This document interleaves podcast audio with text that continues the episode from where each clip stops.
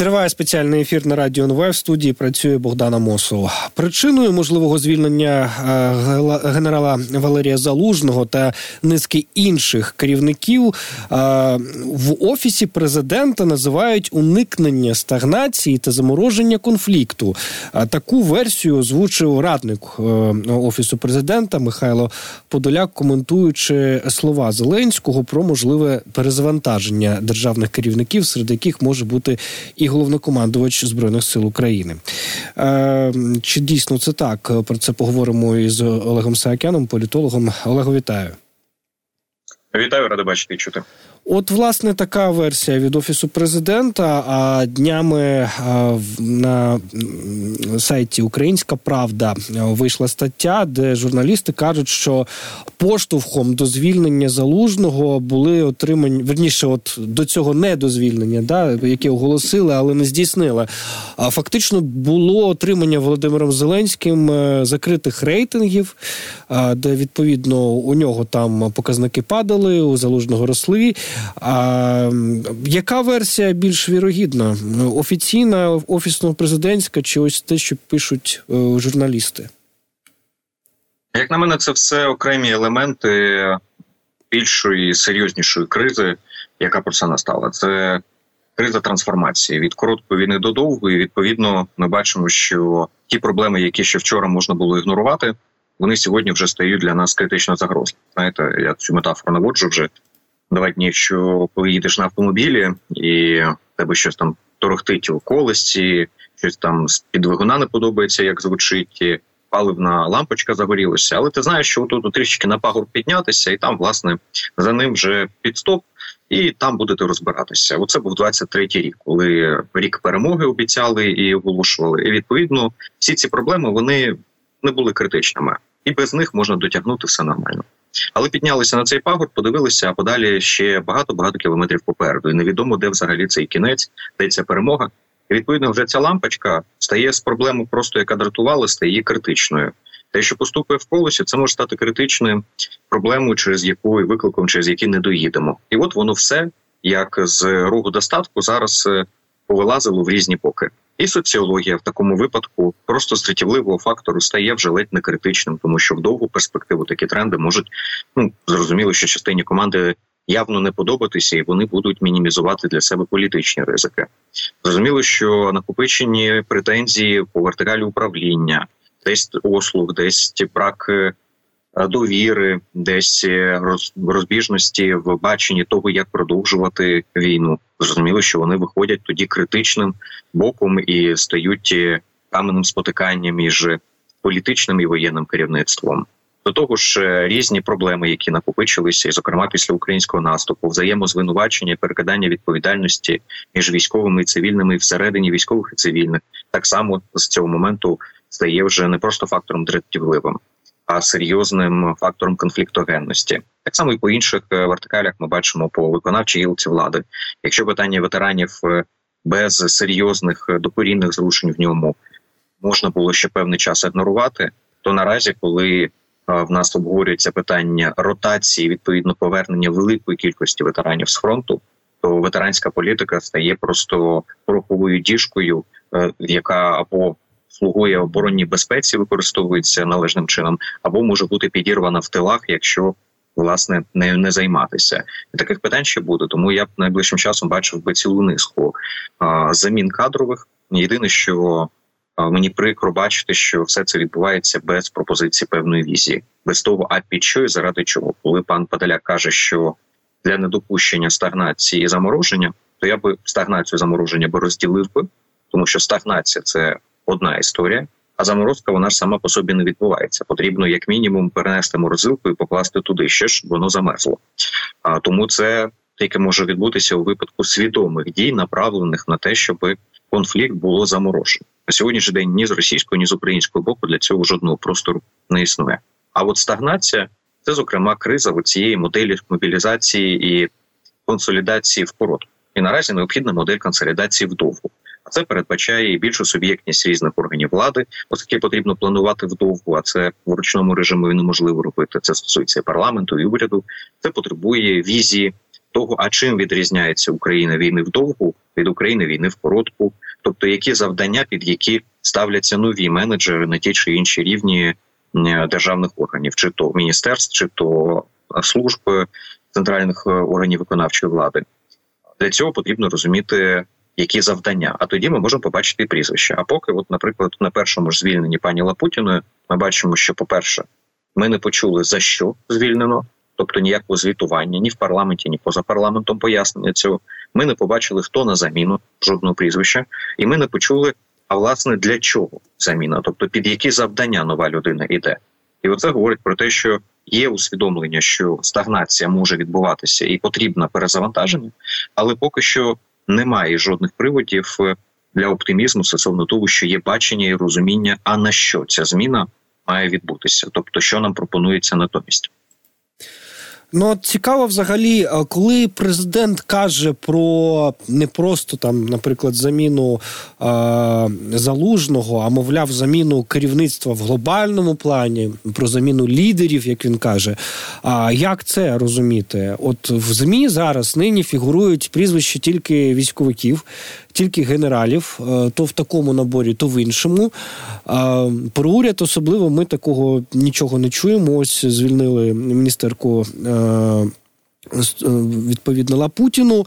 А, Ну і про офіс президента ми теж нічого не чуємо. Про 5-6 менеджерів то е, про який брак лідерства взагалі е, ми розуміємо, коли говорить про це Володимир Зеленський із, із анонсуванням заміни керівництва?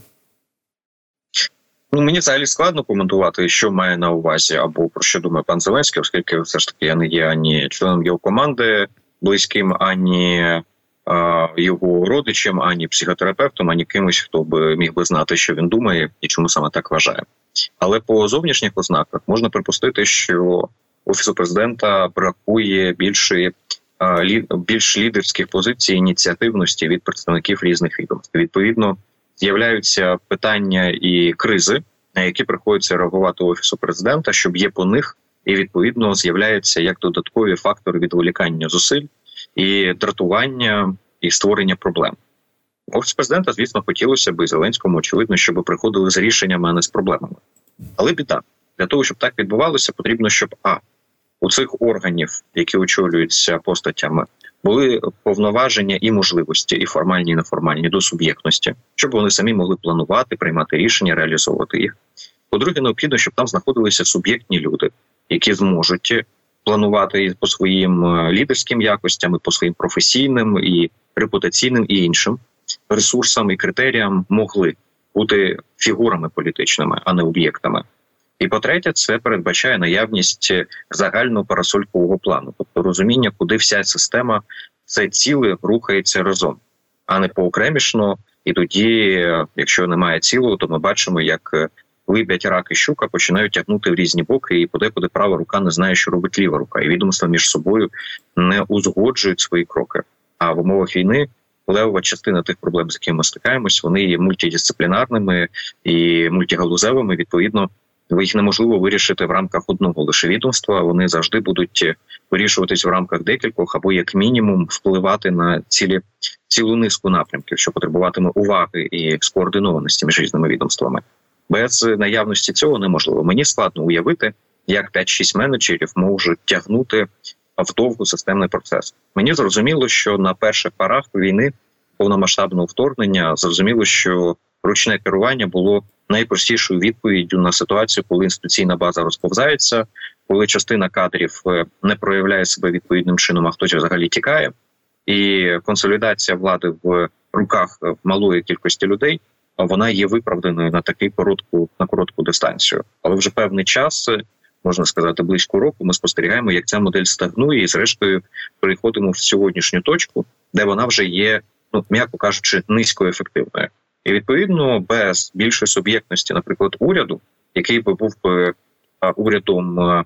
Ну люблять казати зараз уряд національної єдності. Я не вірю в Україні в уряд національної єдності. Він по і виходячи з нашої політичної культури і умов, які в нас створилися наразі, він є неможливим уряд технократів, також хороша ідея, але мало мені зрозумілий, як його наразі реалізувати в умовах, коли а, уряд е, не є суб'єктом прийняття рішення. На сьогоднішній день ми маємо уряд техновиконавців, які не мають політичних амбіцій, не заявляють їх. Пан Шмигаль не відіграє політичної а, суб'єктності але при цьому як е, уряд вони просто виконують під е, казарьок все те, що спускається згори. Тобто такий собі уряд техновиконавців. А потрібно тоді технократичний уряд, наприклад, або уряд, який би взяв би відповідальність на себе принаймні за частину напрямків. Зрозуміло, що в один момент взяти і назад повернути всі повноваження в уряд, на перше, що вони ніколи в повному об'ємі там і не були. Це неможливо. Потрібен період трансформації і поступового перетікання цих повноважень, але тим не менш потрібно підвищувати принаймні по окремих напрямках наразі більшу суб'єктність виконавчої гілки влади, тому що планувати треба тепер вже не місяцями, а хоча б е, пів піврічними, річними, трьохрічними горизонтами. А це не можуть робити в ручному режиму, і тим паче 5-6 менеджерів за по всіх напрямках в державі. Повертаючись до питання залужного, ось знов таки, якщо вірити е, статті в Українській правді, то Володимир Зеленський, от е, в ті самі дні, коли е, в інтернеті, в телеграмі, в змі неслося про те, що залужного от от звільнять, він дійсно запропонував залужному написати заяву за власним бажанням, так би мовити. Але коли той відмовився, то сам звільняти його не став. А в чому тоді проблема? Якщо він хоче дійсно звільнити залужного, залужного, то чого він не може його сам звільнити? Тому що він має повне право конституційне на власний розсуд змінювати головкома.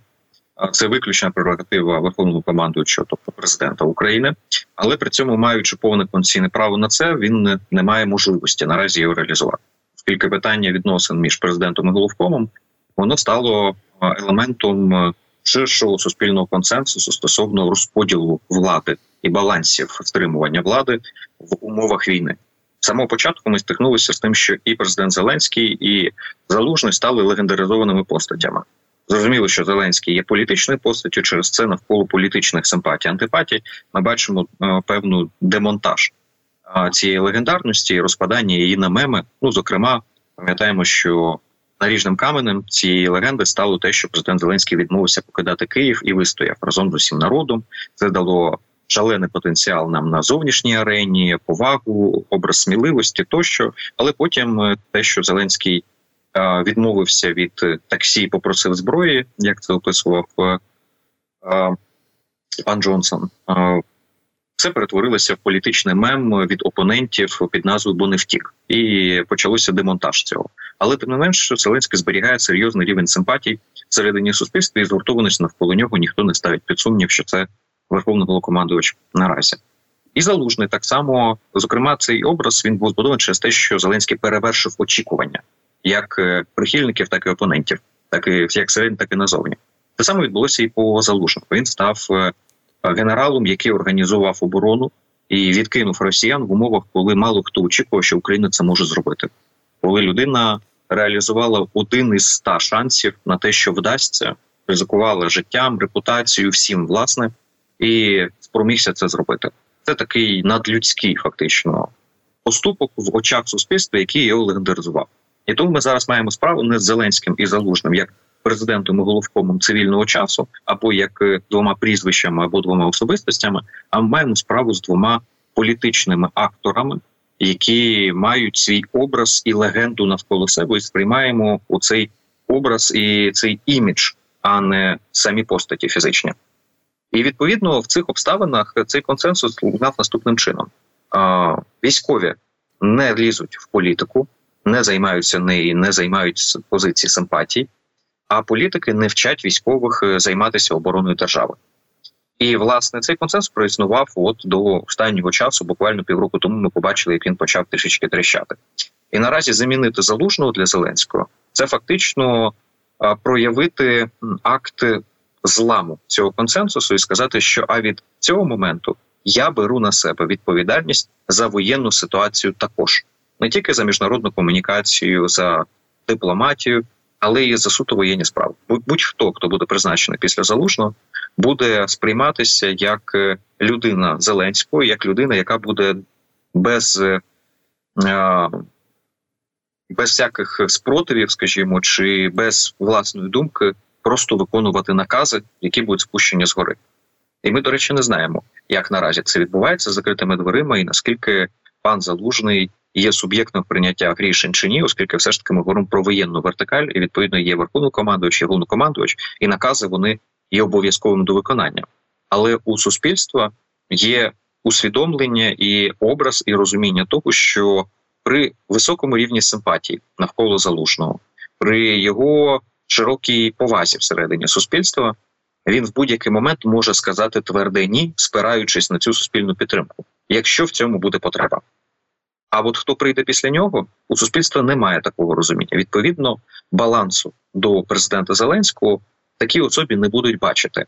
Як би це зараз боляче можливо не було би чути певним представникам влади, але тим не менш в суспільстві самого старту, особливо після шашликів, е, після багатьох інших заяв, у президента Зеленського за старту не було мандату від українського суспільства абсолютного в питаннях оборони, і суспільство побачило залужного, побачило, що він себе проявив, і делегувало цей мандат йому, і відповідно в його особі команді президента Зеленського. Якщо зараз вийняти залужного, то виймається амортизатор, який згладжував всі ці турбулентності від лінії фронту до цивільного керівництва. І тоді це фактично перетвориться в референдум до того, чи довіряє українське суспільство питання оборони Зеленському чи ні. І от через це наразі в офісі президента зняти залужно просто одним махом не можуть. Ідеальний варіант був би, якщо б залужний подав би саму відставку. Це зняло би частину цієї політичної відповідальності з е, верховнокомандуючого Зеленського.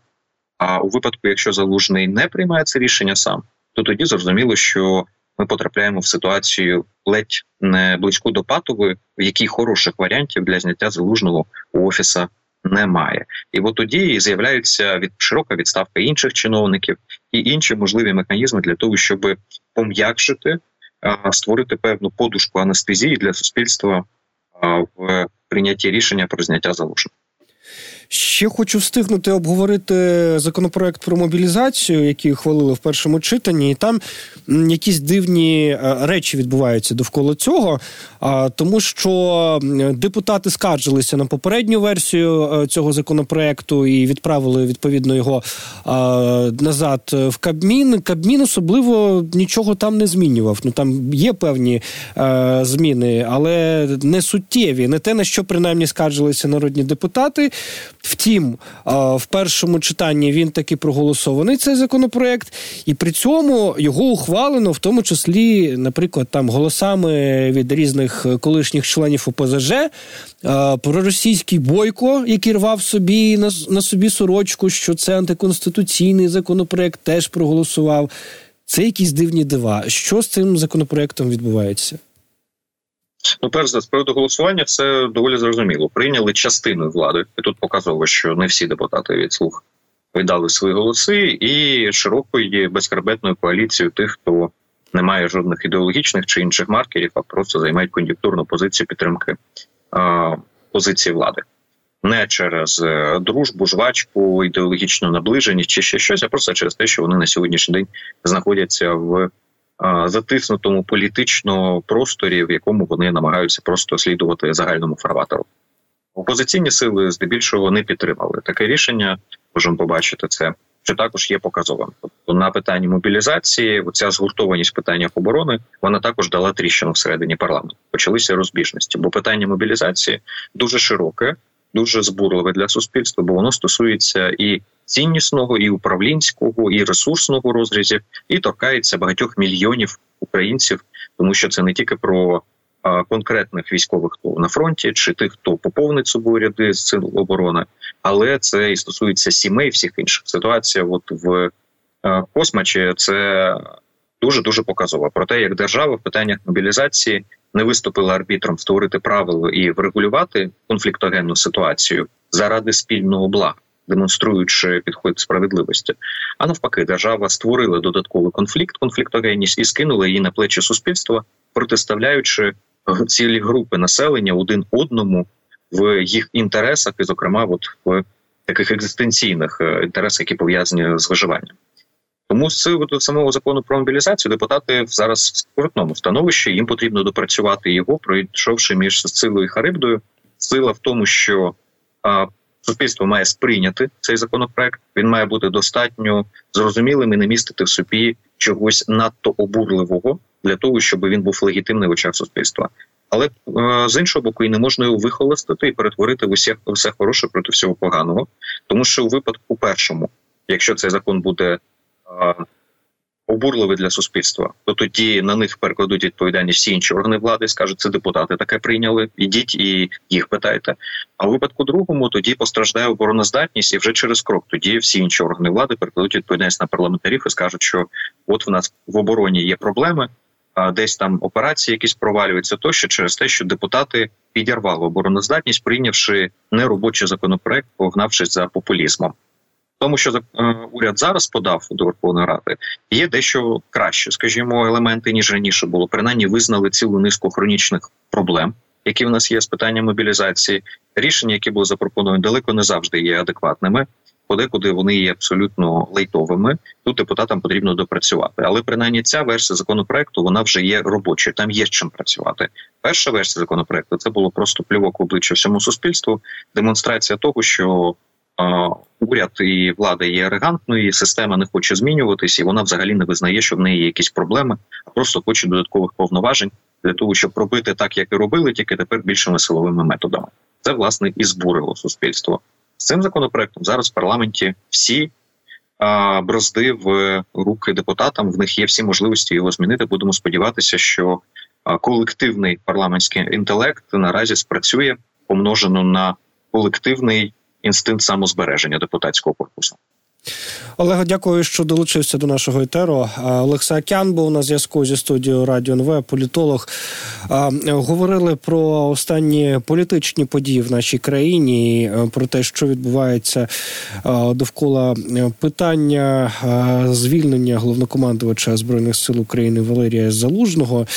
Е, не все так просто, як бачимо. Ну і також згадали про законопроект про мобілізацію. До слова, глава фракції Слуга народу Давид Рахамі Хамі заявив, що вважає неприйнятною нормою е, цього законопроекту, яка передбачає можливість блокування рахунків громадян, які ухиляються від військової служби. Ну ось таке, от продай слона, купи слона.